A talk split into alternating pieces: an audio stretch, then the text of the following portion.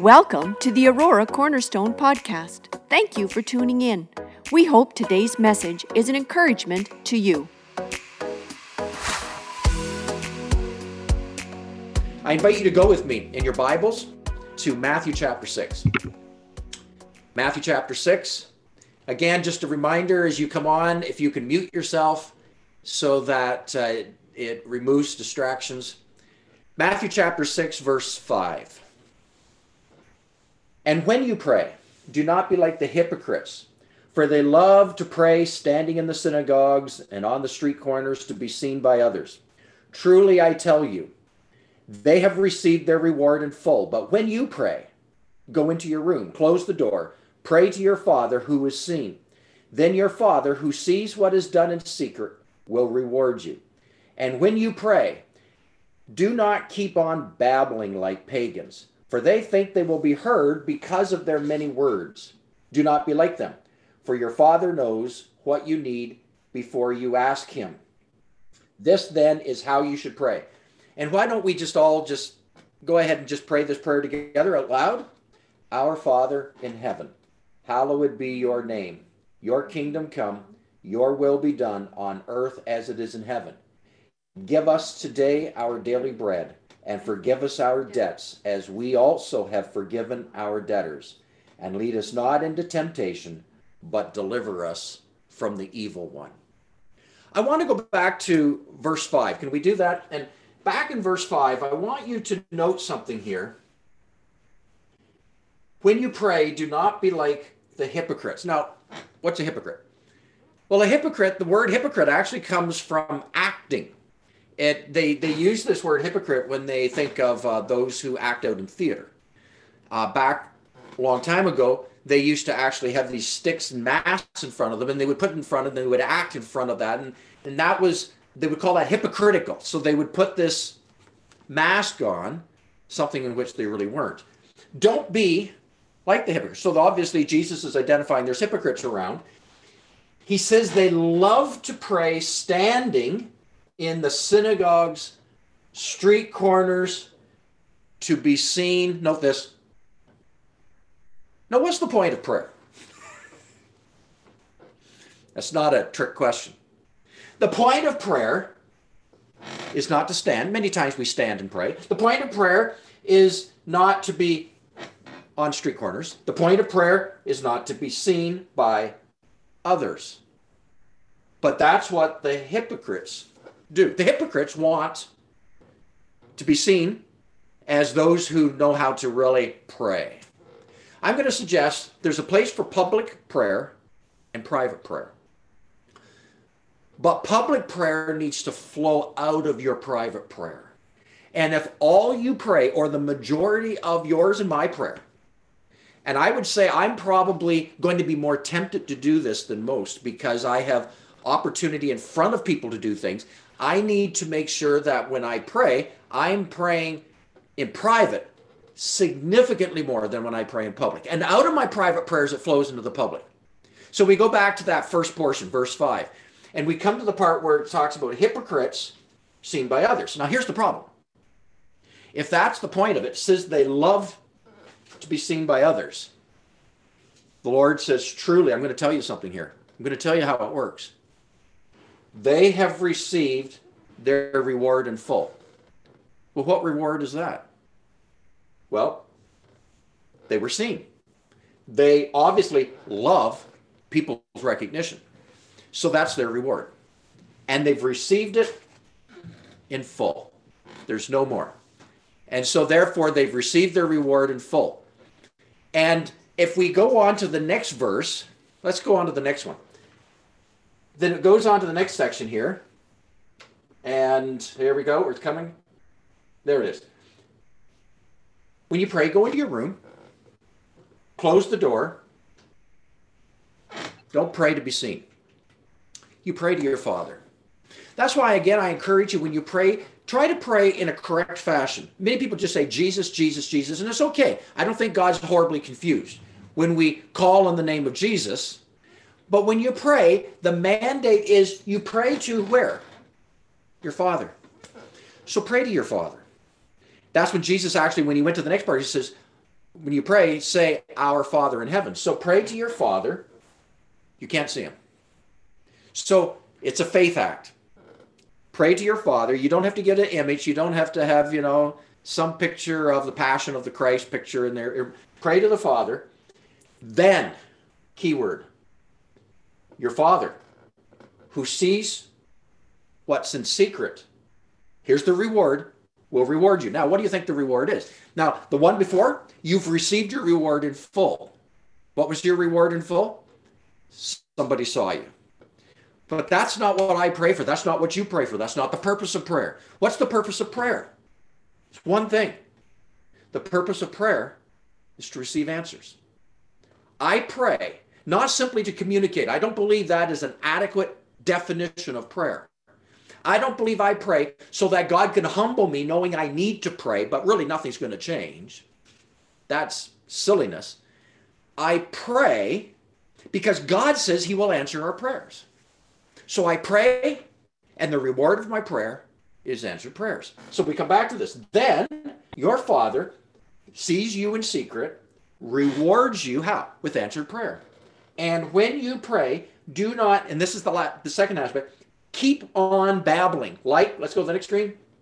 Like pagans. For they will be heard because of their many words. They think they will be heard because of their many words. Do not, not be like them. So, if you were together with me in the church, I'd say, everybody say, do not be like them. Don't be like them. Why? Babbling. Many words. Blah, blah, blah, blah, blah, blah, blah. It's not in how many words you have. It's in what comes from the heart. You do need to give it words, but let the words be authentic. Let the words be real in our prayers. So when we pray, we don't need to change our voice. You know, I'm talking away like this to you now. Let's say I'm going into prayer. Let, let's all pray. And then I go, Heavenly Father, I come. You know, and it's just like, what is that? That's spooky. Talk to him from your heart. That's what he, authentic will be heard not with many words. Do not be like them. There it is again. For your Father knows what you need before you ask Him. And then it goes into the Lord's Prayer. Your Father, your Father knows. So you might ask the question, well, why bother praying if He already knows? Isn't it kind of moot to pray if He already knows? No, because fundamentally, prayer is giving earthly license for heavenly interference. He's asked me to pray. He's asked me to represent myself and others. And when I do that as a body, as a physical person, but also as a spiritual person who is alive in Christ, as I do that, then I give license for God to interfere in my affairs through Jesus Christ. So prayer is giving earthly license for heavenly interference. So uh, we're going to unpack that a little bit more on Wednesday morning with the women. We'll probably do that. The men uh, or women and men families on Wednesday evening, seven o'clock. We are doing doing life together. You can uh, email us and we'll get you onto the Zoom. I'll be doing that this Wednesday. Let's move on. I've been sharing very briefly on. If you go to our website and you go to sermons, we've added a link there called spiritual, and it's merely podcasts. I'm not preaching these but there's a number of them. I'm just going to go through the three weapons of war the weapons of the word, weapons of the name, weapons of the blood. And you can find those as you go through those particular aspects of on the podcast. Then they're released through the launch pad of prayer, through proclamation, through praise, and through our testimony. More about that. I just finished sending out the name. This week, I think you're going to be interested in, I'm going to be sending out regarding what's the power of the blood. We sing about the power of the blood maybe not as much as we used to. Why is it important? I'm going to tell you why it's important. Uh, go on the website this week. That's how you'll find it. Okay. We've been talking of hindrances. Very quickly, I want to do the hindrances. When you go to pray, uh, I started with these because the Bible actually, these are, I just pulled them from the scriptures. 11 points where I found in the scriptures that hinders us when we want to pray. So we need to get this out of the way. Sin, number one, I make it number one. Search my heart, Lord, because if there's iniquity in me, God says he will not hear. Guilt. This has to do with uh, feeling I'm worthy to come before Him, feeling that I have a, a rightful place to go before Him, and therefore I have confidence and boldness uh, that my sins are forgiven, and I can actually approach Him in my prayers. Feelings of inferiority has to do with the mentality that you are a child of God. And as a child of God, you got inheritant rights. The Bible over and over talks about what it, the significance of our adoption into his family. And we have inheritant rights. Don't be inferior. If you're inferior, you will beg. You don't have to plead. You don't have to beg with God. You don't have to do that. Unforgiveness, these three come together. Unforgiveness, bitterness has to do with malice, malice of heart, and broken family relationships. You say, Well, I'm lost because I've broken family relationships and I just can't fix that. Uh, it's making the, the point of this broken family relationships, you should not be harboring brokenness. You need to be ongoing seeking reconciliation and to build build back in peace back into your family. So you need to be making effort to do that. It can't be from you. Because if it's from you, it hinders your place of prayer. I want to share five more. We're going to close with these five today. And then next week, I'm going to get to the part where I've been kind of, this is all leading up. Now we get past the hindrances. Next week, I want to talk about what action steps do there, and it's not hard, it's not complicated. Prayer is not meant to be complicated. But I think if we kind of think through some of these things, it will help you significantly. Not only pray, pray with power, but you'll enjoy it. You'll enjoy the, the, the process too. So we're going to be more about that next week. But let me share those last five. The first one I want to share here fear. Fear is another hindrance. Again, I'm pulling these from scripture. So this is found in First John chapter 4 verse 18. There is no fear in love. Now, pausing there for a second. God describes himself, one of the most fundamental names is love. There's no fear in love. So he says he's not given us the spirit of fear, but he's given us of power, love, and a sound mind. He's a God of love. So here it is. There's no fear in love. So when we grow in love, fear dissipates. Let's continue. But perfect love drives out fear. Distinction between love, God loves you, but then we need to grow into perfected love. That doesn't mean you're perfect, far be it. It means that you have grown to the place where you are fully absorbing how much He loves you as a God who loves you. But perfect love drives out fear. You don't have to work at it, actually. As you grow in your love, fear doesn't stick around.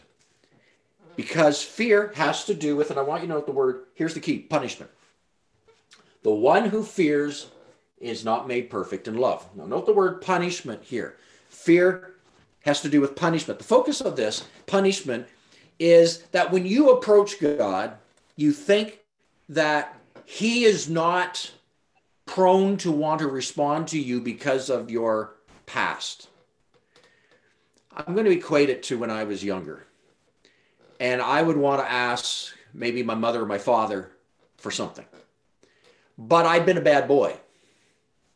So I'm not, the last thing I think they're going to do is do something for me when if they see me the next time, they're going to punish me because I was bad. So the chances are I'm going to avoid them.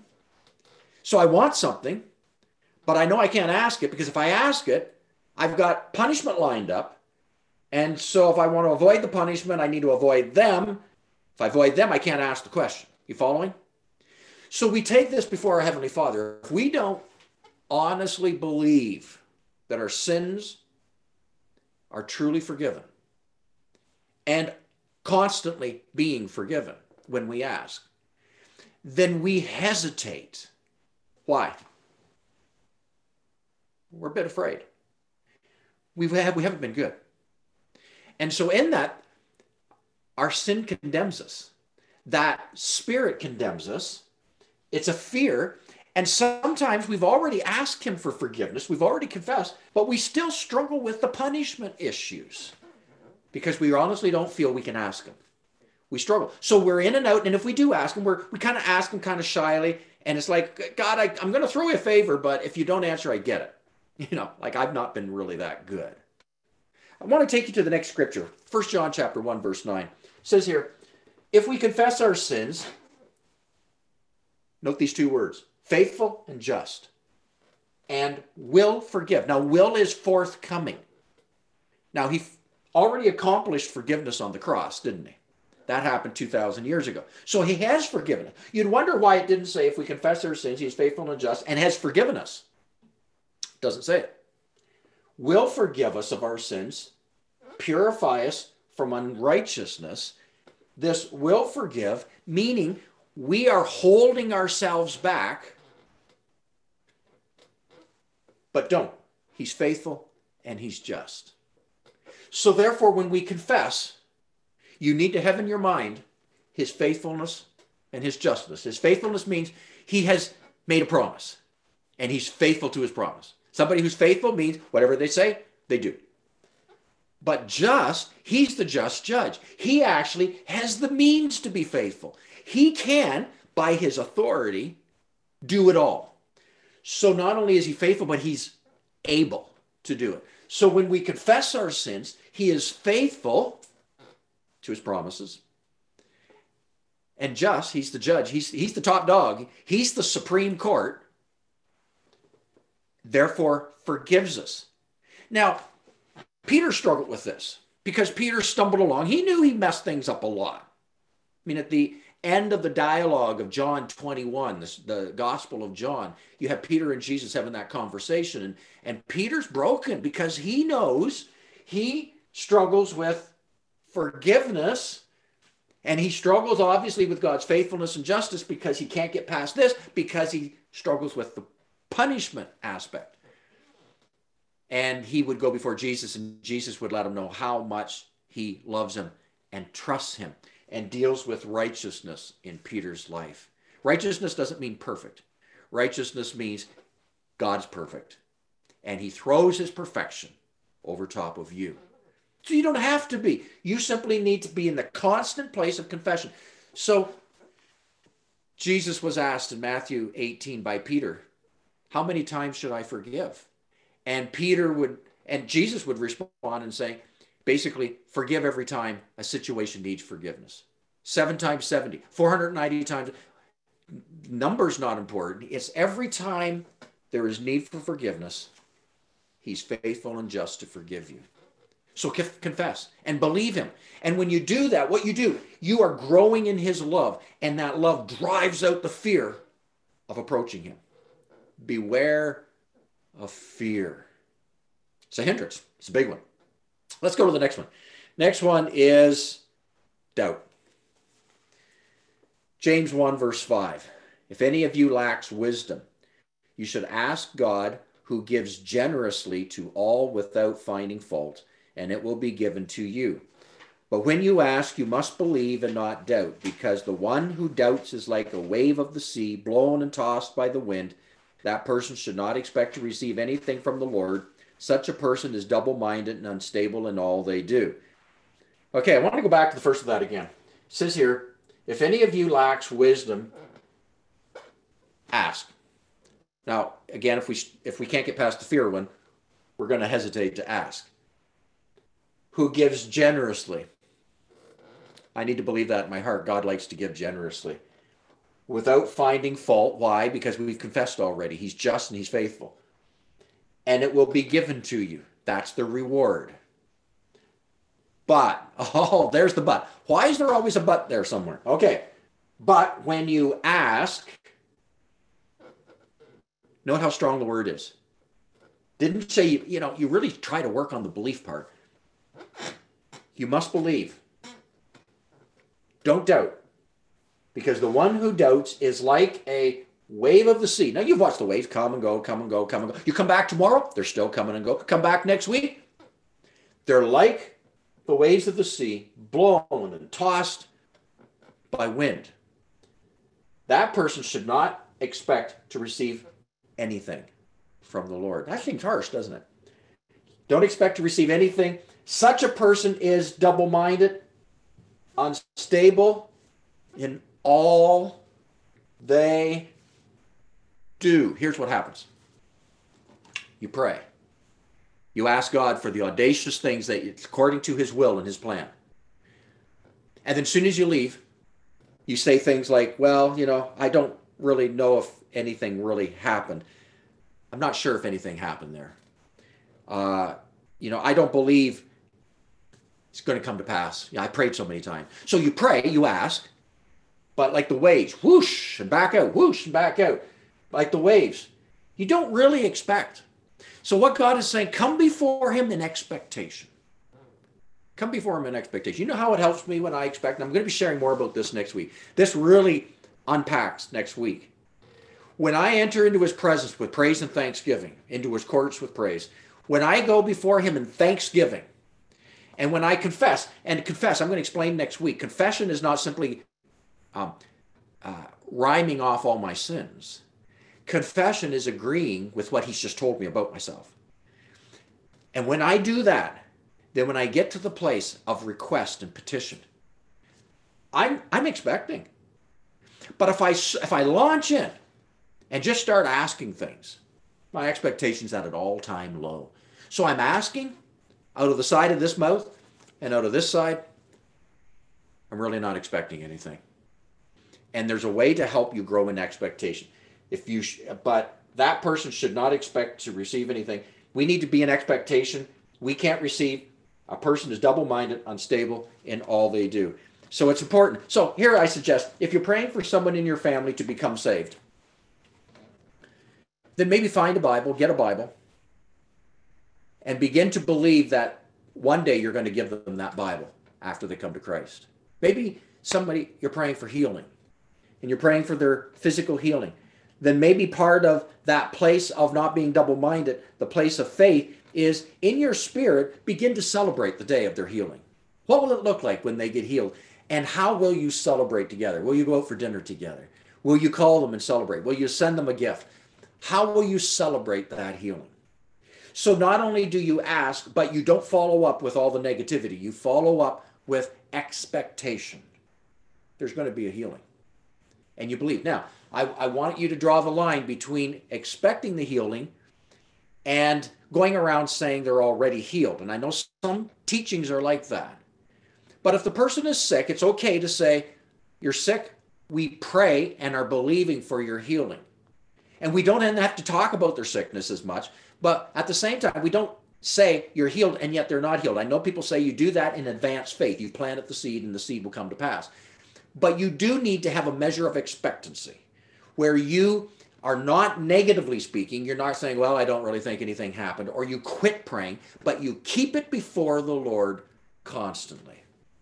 And sometimes the Lord will just show you moments and times to just give you a blessing to let you know that He has really heard you uh, a person that I've grown to be dear, uh, a dear, an acquaintance, but a friend. He, I've had him come and speak. Is a fellow by the name of Bob Sorge from the U.S. He's part of the 24/7 prayer team out of Kansas, and he shares a story one time when he was calling on God, and he called and called and felt the faith was at an all-time low. He was in a stadium at a game, and he was just saying, "God, I wish you would just show, give me a sign that that I'm on the right track." And if somebody in the baseball game didn't hit the ball, it went out of the field and it landed in his drink, just right in his drink. And and he had not much more than said it, and the ball landed in his drink, and and that kind of was a big moment for him. Um, now I I you know so don't run off to a Jays game and wait for something to land in your drink, but God will often just give us little moments of encouragement that He has not abandoned or forsaken us. We can we can trust Him that He is just and that He is faithful. Uh, the Living Bible says it this way James 1, verse 5. If you want to know God, what God, if you want to know what God wants you to do, ask Him, and He will gladly tell you, for He is always ready to give a bountiful supply of wisdom to all who ask Him. He will not resent it. Did you note the part? Bountiful supply. But when you ask Him, be sure that you really expect Him to tell you, for a doubtful mind will be as unsettled as the waves of the sea that is driven, tossed by the wind. Fear, doubt. Let's go to number three wrong motives. James 4 3. when you ask, you do not receive. Why?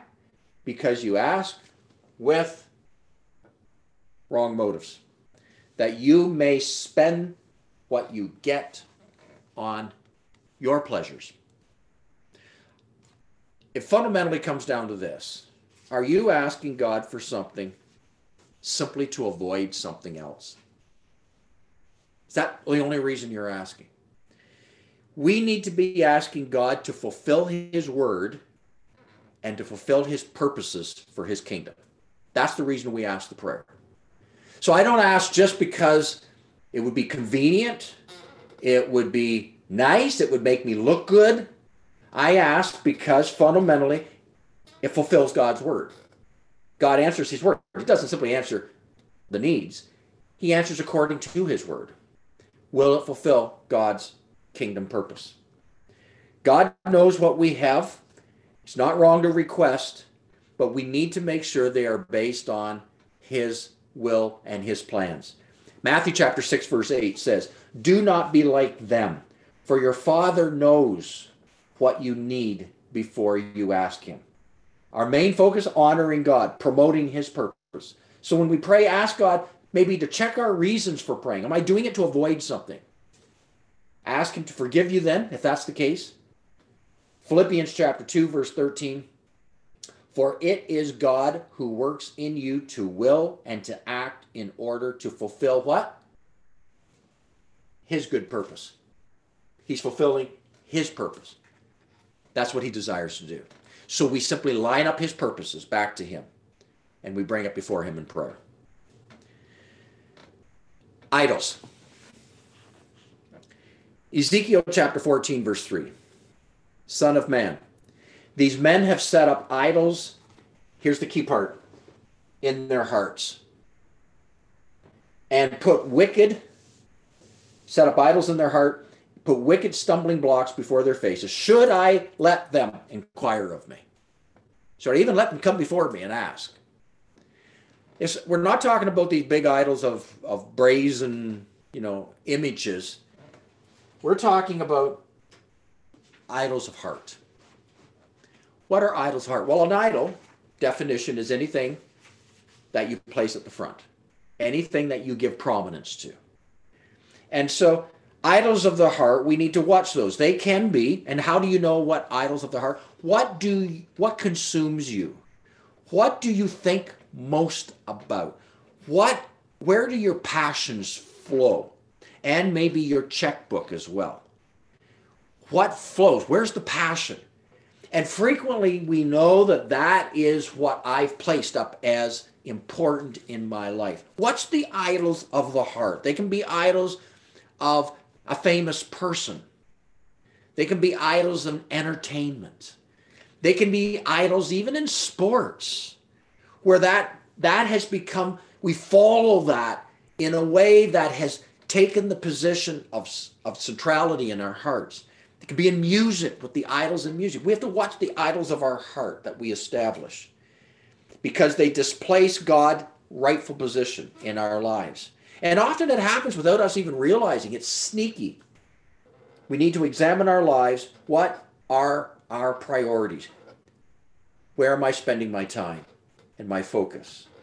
God deserves our primary love, respect, and devotions. Deuteronomy 6 5, you know this verse. Love the Lord your God. How?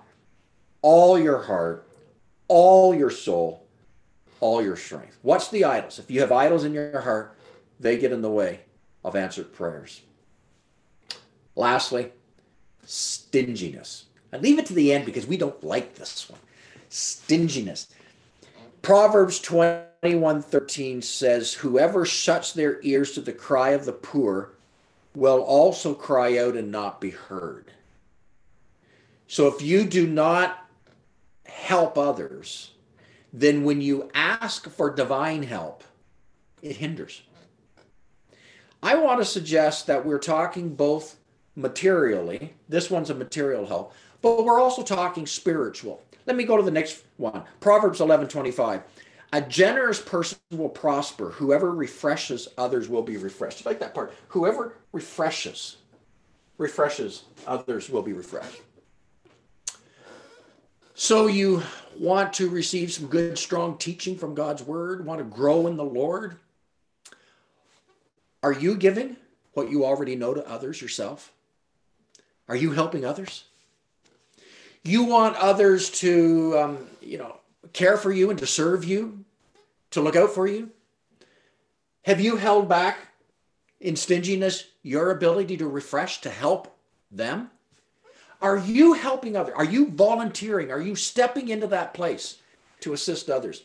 Back a number of weeks ago, I had a little part of a message. I, I said, How to remain anonymous in church and, and how to remain unknown. Listen, if we withhold from others, God says in the same manner it's withheld from us. If I refuse to serve, if I refuse to let my gifts that God has given me help others, I'm too busy. I too much work. I'm too busy doing it on my family. I have excuse after excuse. If I refuse, if I'm stingy with what he has given me to serve others, then I won't be served. My prayers will be hindered when I ask. That's spiritual. We will prosper. Whoever refreshes others will be refreshed. We won't be refreshed.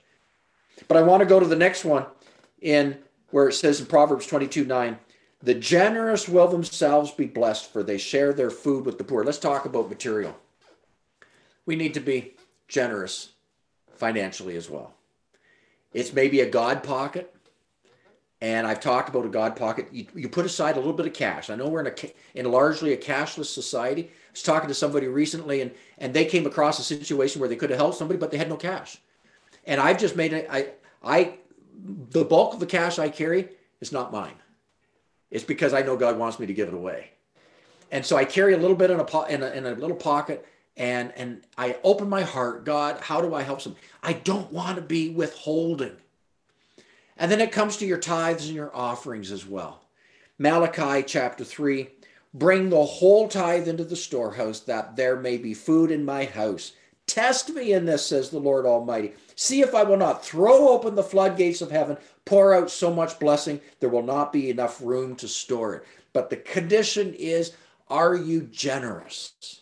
As you are generous to others, the Lord hears our prayers and reciprocates to ourselves. Wow. So, sin, guilt, inferiority, forgiveness, bitterness, broken family relationships, fear, doubt, wrong motives, idols, stinginess. Yeah, it's a big enough list.